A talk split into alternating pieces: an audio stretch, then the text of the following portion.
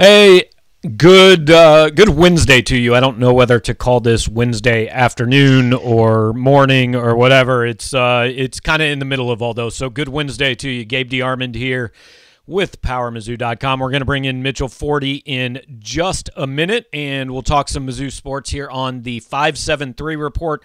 We're brought to you, like we are every week, by the good people down at 573 Tees.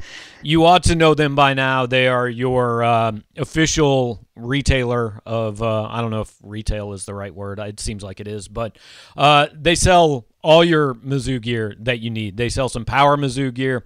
They've gotten involved with NIL with a lot of Missouri players, including what we want to highlight this week, which is uh, Chad Bailey, Missouri linebacker uh, is selling a shirt through 573 Tees that 50% of the proceeds go to Coyote Hill, another organization that I've gotten to know pretty well over the last couple years and that we've worked with a little bit. It's uh, foster children and kids in need in the Columbia area. So, Chad Bailey at least trying to dispute the myth that name, image, and likeness will completely destroy college athletics, uh, doing something good with a little bit of his money. So if you go to 573tees.com, you can check that out. You can buy stuff online. You can also go down to their physical location in downtown Columbia between 9th and 10th Street on in Alley A. As promised, uh, we bring in Mitchell Forde, who to my knowledge, does not yet have his own line of clothing, but it's a long off season, and who knows what could be in the works. Yeah, maybe maybe by the time uh, we get to the summer, the NIL will have expanded to the journalism realm. I guess we could. Uh, it's not like anyone's stopping me. I think the demand is more the issue. Yeah, I, I don't think there have ever been any rules against us capitalizing on our likeness. Just uh, no one wants to offer us anything for our, likeness. So, um, kind of weird time of year where it, I don't know, Mitch. It seems like something's happening every day, but then it also kind of seems like really not that much is happening. Like there are these minor little details every day, but none of it's like big news really. Right, right. Yeah, you know, we we've got some uh, assistant coaching stuff and transfer stuff, you know, every someone's always transferring every day. Um, but yeah, no, nothing nothing too major. Obviously, in the midst of basketball seasons have both restarted since the last time we we talked to everyone, both men's and women's. Um, so you know, I'm sure we'll talk a little bit about that. But yeah, I mean, it, it's it's definitely a, a, little bit of a quiet time of the year as we as we head towards spring football. Yeah, we'll talk a little basketball and we'll take your questions. If you've got any questions, comments, whatever, feel free to to put them over in the comment queue. Uh, we see those, we'll let them build up, and then kind of spend the last few minutes of the show talking about that. But I I think we should start football stuff because honestly, like that's the thing that more people are into, uh, even in this time of year where they're not playing football.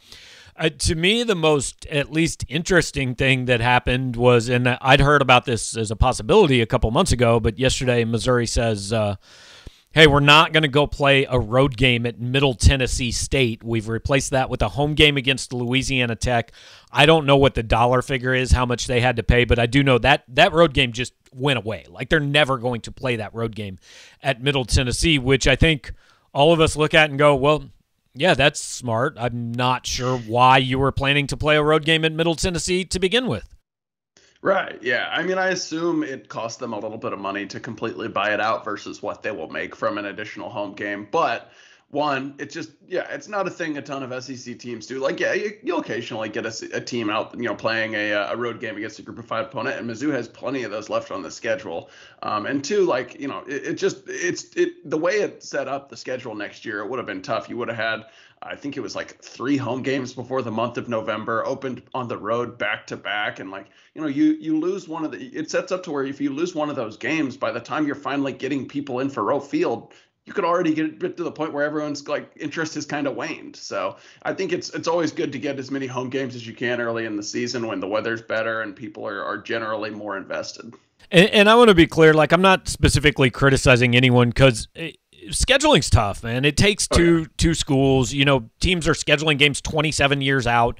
We don't really even know who's going to be in the conference and what the conference schedule might look like. So, it's not a criticism. You got to take games where you can get them, but for a school like Missouri, a program like Missouri, there's just no advantage at all. If you go win that game, you're supposed to win that game.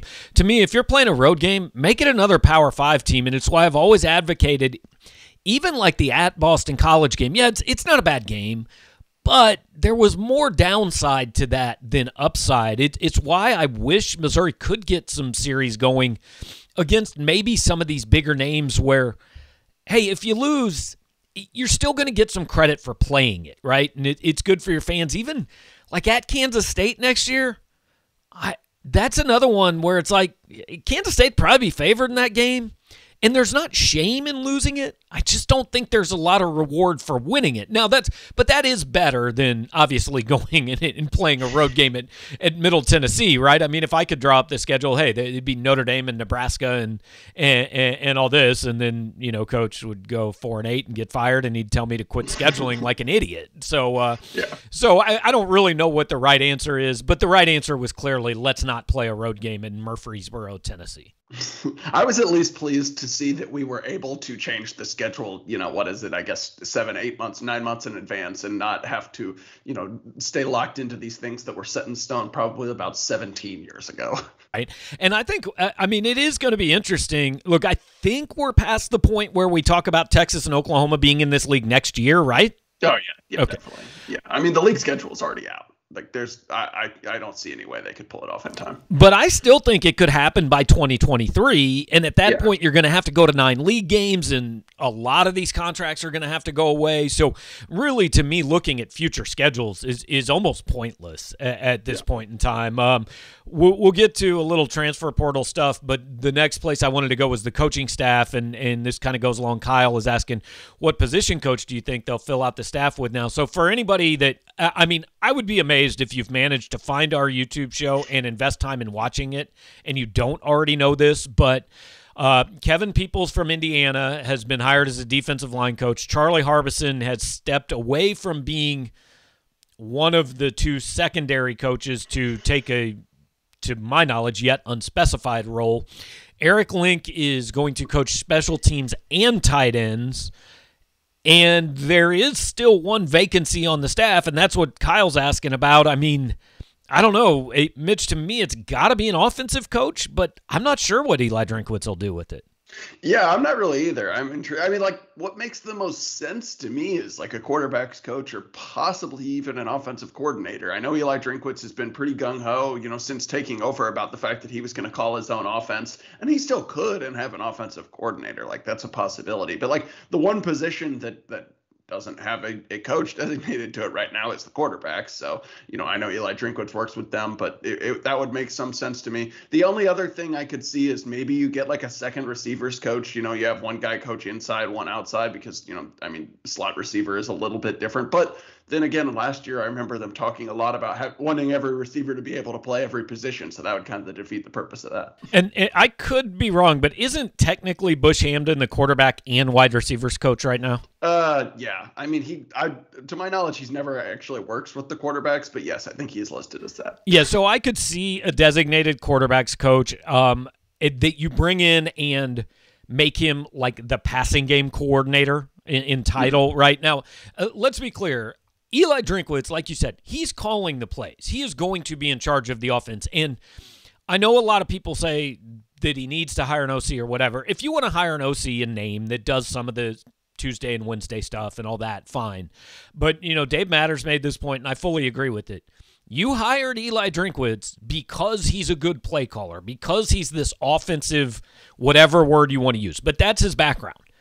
So if you then tell him, well, you probably shouldn't do that part of the job, then why did you hire him? You know, I right. mean that's that's why he's here. You let him do that part of the job.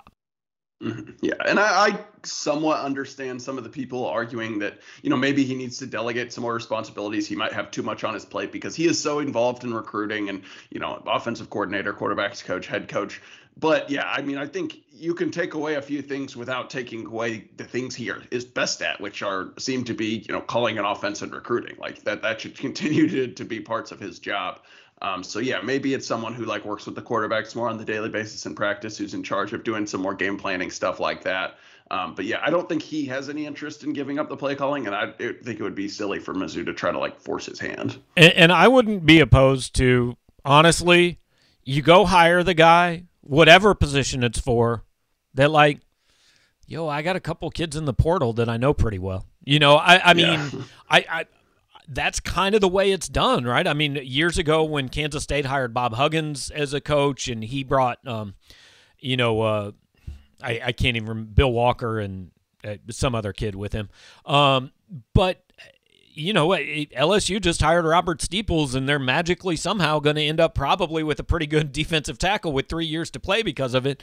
I, I, wouldn't be opposed to anything like that. I don't know who that guy is. I don't know what position. I mean, Missouri needs some tight ends, it seems to me, because they're rapidly dwindling on the roster. I don't know if you hire a guy because he tells you, hey, I've got a tight end that can come with me. But, uh, you know, you get the point. I, I don't think that would be the worst approach to to hire a guy that can bring you a couple yeah, a couple points. One, uh, yeah, unfortunately, we don't have a mysterious, unnamed offensive position position coach hot board ready because, well, we don't know that many assistant coaches and we don't know what position he's going to coach. So sorry about that. We'll just kind of see who it is when we see. But yeah, the tight end is interesting. That's another thing that has happened here over the past couple days is uh, Niko Hea no longer on the roster, which means that Mizzou no longer has a, a, a tight end on its roster who has caught a pass in college, which uh, seems slightly problematic. Yeah, and uh, look, there are a million. Well, is that connected to Casey Woods leaving? And do they need to hire a tight ends coach before they can get another tight end? I don't know. Look, I, I I've said this on our message board. I'll say it here. They thought they were getting the kid from Cal. Uh, we thought they were getting the kid from Cal, and then he apparently got his NFL grade back and he, he declared for the draft. So I think that kind of threw a loop into things. I still think, and, and we'll go ahead and get into some of these questions because I want to keep it all football and then we'll hit basketball at the end. But uh, Magic Man wants to know Would you say they need to bring in a defensive tackle, linebacker, running back, tight end, and wide receiver? Um, and uh, would you say that we need size and speed and players that play with intensity? Yes, th- those would all be good things. I, I think they should bring in talent. Um, but as far as positions, they have to bring a tight end in in the transfer portal, I think. They seem certainly to want to bring a linebacker in. They've got an offer out to Nate Peat, the the Rockbridge uh, running back who's been at Stanford for three years, and that's one that kind of looks to me like the Mekhi Wingo thing looks like. I, I don't really think Missouri offers him 12 seconds after he's in the portal, and I don't really think Nathaniel Peat gets in the portal without maybe having a pretty good idea that he's got a chance to come back home. So I think those are the three spots linebacker, tight end, running back that I think we feel pretty confident Missouri will add somebody at.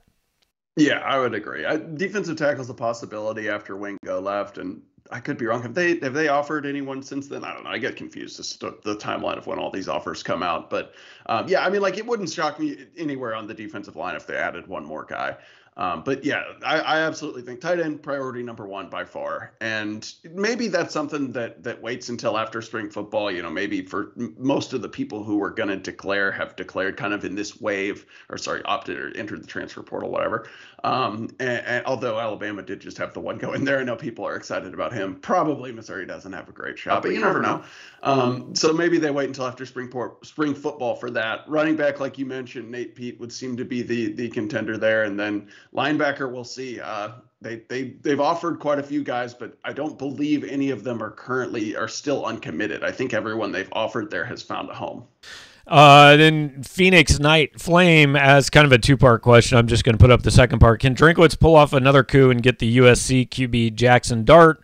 Or do you think they believe they have the starting quarterback for 22 already in the room? So, look, my information is that uh, they're not, they're likely not going to get Jackson Dart. And honestly, I don't really even know if they're pursuing him.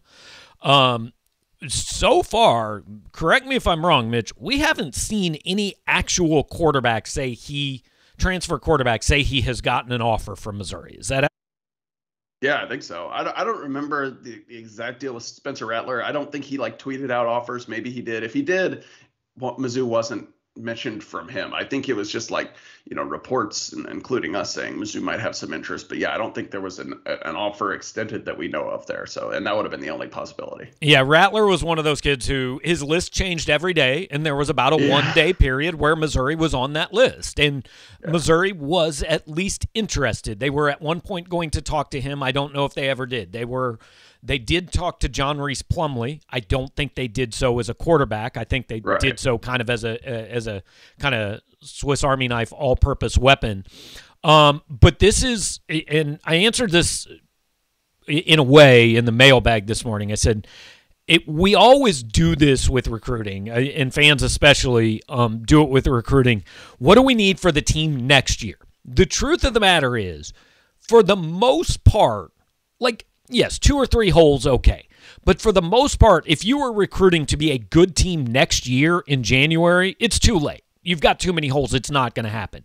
The coaches have to look two or three years down the road. Now, the portal has changed that a little bit, obviously, but Eli Drinkwitz has to has to manage the quarterback situation for the next three years, not for the next eight months. And we've said since the beginning, you've got to be careful about who you bring in because who you bring in could chase off Brady Cook or Tyler Macon, and it could make Sam Horn look at this and say, "Hang on, what about all that stuff you told me during the recruiting process?" Like. You can't just go compiling stars out of the portal because it's probably going to wreck your locker room, to be honest. Right. Yeah, it, it's complicated, and like you know, I don't envy the the job. You know, maybe envy the pay the pay uh, paycheck a little bit, but not not necessarily the job coaches have managing rosters right now. It's not as simple, and a lot of people say this. It's not as simple as just stack talent and figure it out later. I mean, like you can kind of kind of do that when you're recruiting within high school classes, but eh, when you start bringing in guys from the portal, yeah, that usually causes a, an equal and opposite reaction in terms of someone else or multiple someone's entering the portal, especially when you're talking the quarterback position, because as we know, only one guy can play there. So, I mean, clearly Eli Drinkwitz, and, and we've said this for a while, and I think maybe just some people haven't wanted to believe it, but he, he's not like gung ho on adding a quarterback to this class or in, to this roster via the transfer portal. It, it is going to have to be someone who would be like a can't miss guy with a couple years or one year of eligibility left. And like, yeah, there's going to be some more transfers after spring, but there's not too many more possibilities at this point. Right. And, uh, you know,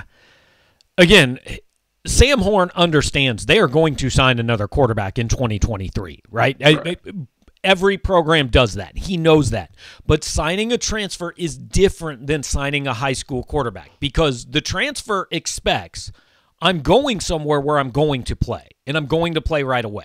It, no kid transfers and says, yo, I want to go here where there's like three other guys and maybe fight my way up the depth chart. No, that that's not why they're transferring, right? They, any transfer, especially at quarterback, is going to on his list of things say, where can I go and not be promised, but have a very good shot at winning the starting job. Well, once you do that, all the guys that are on your current roster then go, well, I guess they don't think I'm good enough to be the starter next year. So that tells me what I need to do. I need to go find a place I can be. And so it, it you you're playing the long game. And again, this is why Eli makes four million dollars, and nobody feels bad for him uh, about it. Um, you know, but it is like you said, a, a, a difficult situation to manage. Um, Official visits start back up this weekend. Missouri's going to have a junior day this weekend, so uh, recruiting will get going a little bit beyond who's in the transfer portal every single day. So at least we'll have like different things to talk about a little bit. yeah, we'll start to familiarize ourselves with the 2023 class, which seems kind of wild. Although Mizzou does already have a commit in that class, but two, yeah, I think. Yeah. Do they? Huh? Yeah. Well, crazy. Um, yeah. So that that'll be that'll be uh, part of the the discussion this week. And if anyone if anyone can actually make it to Columbia, I know there's supposed to be some some winter weather. Yeah, yeah, we are supposed to get snow on Friday night, I think. So that's also. I mean, I, it doesn't matter how late in the year it is. Like we've had basically no snow. I'm still pissed off that we're going to get snow. Like it could be, we could get the first snow in June, and I would be like, well, this is terrible. I mean, I would be especially mad if it happened in June. Like that, that shouldn't happen. but uh, so speaking of weather, Missouri seems to have one year one one basketball game every year where it's like, oh hey, there might normally be four thousand fans here, but now there's only eight hundred because nobody can actually get out of their house to make it to the game. And Saturday's game against Mississippi State very well Miss not Mississippi State. Who do they play Saturday? I can't. Oh, I don't know. I know they play Arkansas tonight. I, I don't know past then. Hold on, let me look. Yeah, they play a game on Saturday, and it's uh, yeah, it's, it's, going uh, to be A&M. okay. Texas A&M, which by the way is actually maybe good. Uh, yeah, they, I mean they've got they've got a couple wins. They beat what who they beat Vanderbilt, Arkansas, and or Georgia, Arkansas, and Ole Miss. I'm looking at their schedule now. Three and zero oh in SEC play. Yeah, three and zero uh, in SEC play. Fourteen and two overall. Like legitimately, only probably six wins from the NCAA tournament. And hey, everybody knew Buzz Williams was a good coach when they hired him, but I think this is ahead of schedule there. Um, kind of on the flip side of that, then is Arkansas, where Missouri plays tonight. And we'll get more into Missouri talk in a minute, but why does Arkansas suck, man? Like, can you tell me? That's a good question. Um, from what I, have gathered in my extensive pregame research, uh, their defense has not been very good. Um, they they've in their losses. I forget. I wrote it in the story that I published this morning. But in their five losses, they're giving up an average of something like 83 points a game. Um, they, you know, they obviously they lost Moses Moody and Justin Smith, their two leading scorers, and Moody in particular. That's a tough guy to replace. I mean, he was a guy who you could just give the ball to him and let him go score. Um, right now, I, I, you know, Notae is a good scorer. I, I feel like they have multiple guys who are used to running the point and having the ball in their hands and not necessarily, you know, scoring off the ball. That's been an issue. And I was actually texting yesterday with uh, Andrew Hutchinson from our Arkansas rival site and kind of talked to him a little bit and just said like, yeah, why is Arkansas so bad? And he said, and he pointed out to me that they when things go bad for them, it goes really bad. And I don't have the exact stat in front of me, but it was something like in like the middle 21 minutes or something like that against A&M, they got outscored like 50 to 19 or something like that.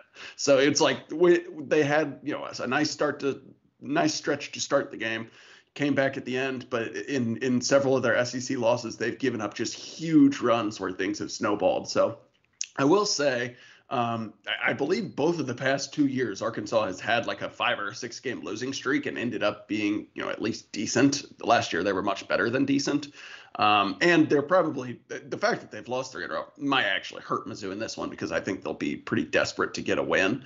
But clearly, they are uh, much more flawed than we thought coming into the season when they were ranked like number 10 or something like that. Yeah, they were like 10 and 1, 10 and 2. And I watched them a little bit in that tournament in Kansas City, and they looked like a good team. I was, I'm, I'm surprised they've fallen on, on the last couple weeks. But yeah, I mean, they're 0 3. Like, they can't lose this one. They already lost at home to Vandy. They, if they lose at home to Vandy in Missouri, then it's kind of like, yo, you've got to go on a real run to get back to the NCAA tournament. And certainly that was the expectation in Fayetteville. Um, Missouri, I think Arkansas's a 13 point favorite, I think I saw, which I, I don't know that if that should surprise me or not with Arkansas coming off the stretch it is and Missouri coming off the game that it is. But clearly that's a sign that – that Vegas kind of thinks eh, Saturday, like good day, Mizzou, but we don't expect you to be able to repeat that.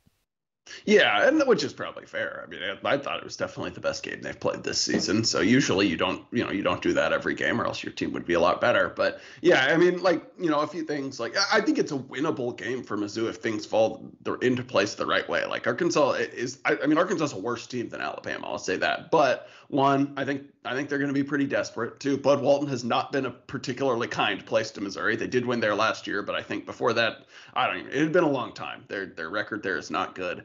Uh, and then also, you know, yeah, I just think that you know when you when you do ultimately look at it it's really it's not a great matchup for missouri. Arkansas while their defense hasn't been great lately it's mostly been getting beat from three. Their two point defense on the season is still really good. Um, they turn people over. They get up and down. Uh, they you know they, they like to play in transition which has been an issue at times for mizzou defending that this season although they did a better job against alabama. So like you, there are certain there are several things in the matchup that you just look at and say that could be a problem. Well they, clearly then missouri's mantra doesn't change. Just keep shooting they'll fall eventually uh, they did on saturday but uh, it, I, I want to talk a little bit uh, then about Kobe Brown, who was the SEC Player of the Week. 30, 13 rebounds, I think, was was the final number against Alabama.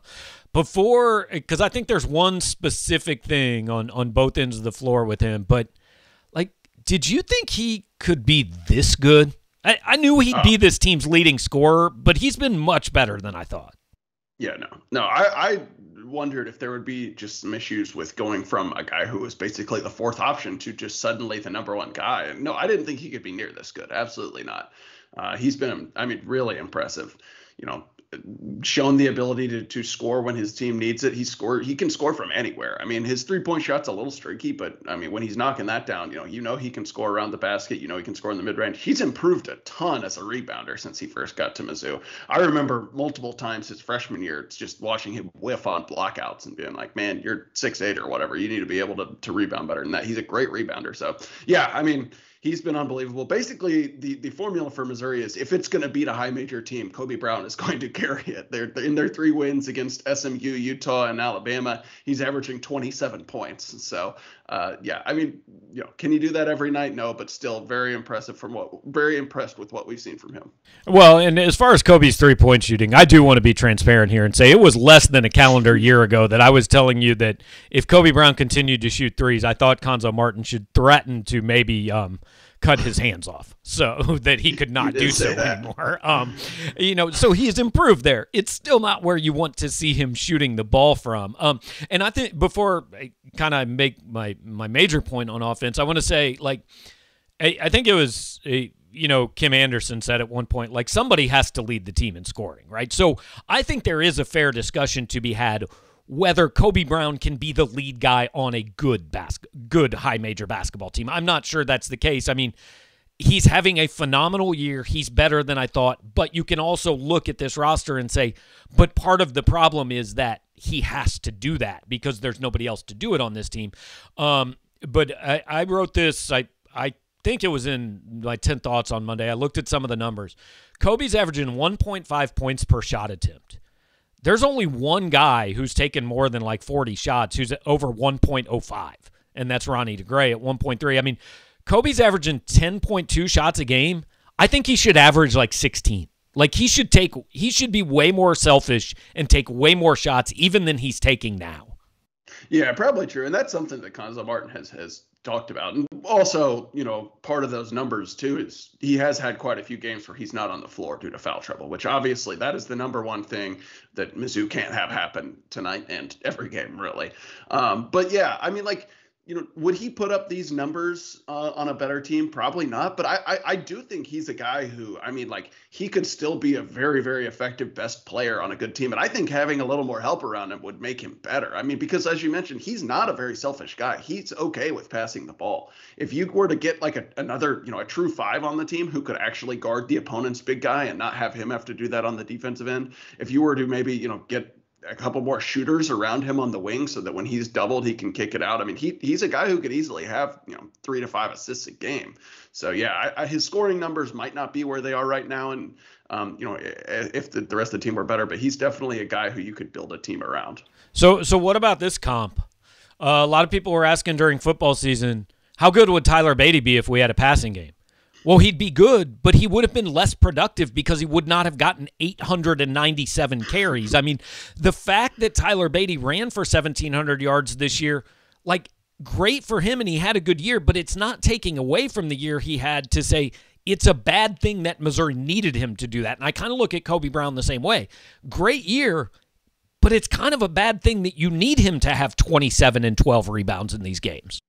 Yeah, no, I think it's it's pretty similar. Like with Badie too. Badie, like his his year was impressive, and obviously, you know, Kobe Brown's not setting school records. You know, I don't want to minimize what Badie did at all. But yeah, no, a healthy offense is not asking him to run the ball 42 times a game or whatever he had against Arkansas. I mean, like he, yes, he was like second or third in the country in rushing yards. He was also up there in the top three in carries. It wasn't like he was more efficient than anyone else. And you know, yeah, he showed he could he could do some you know some things that uh, more consistently or keep his explosiveness on more carries than before. But I, I would say I guess I'm a little more surprised by Kobe Brown just in the in the fact that uh, I didn't know he could he could do much of the, as much of this stuff. Obviously, I didn't know if Tyler Badie could do it that much at that workload without getting hurt. But yeah, I think Brown is a little more surprising to me.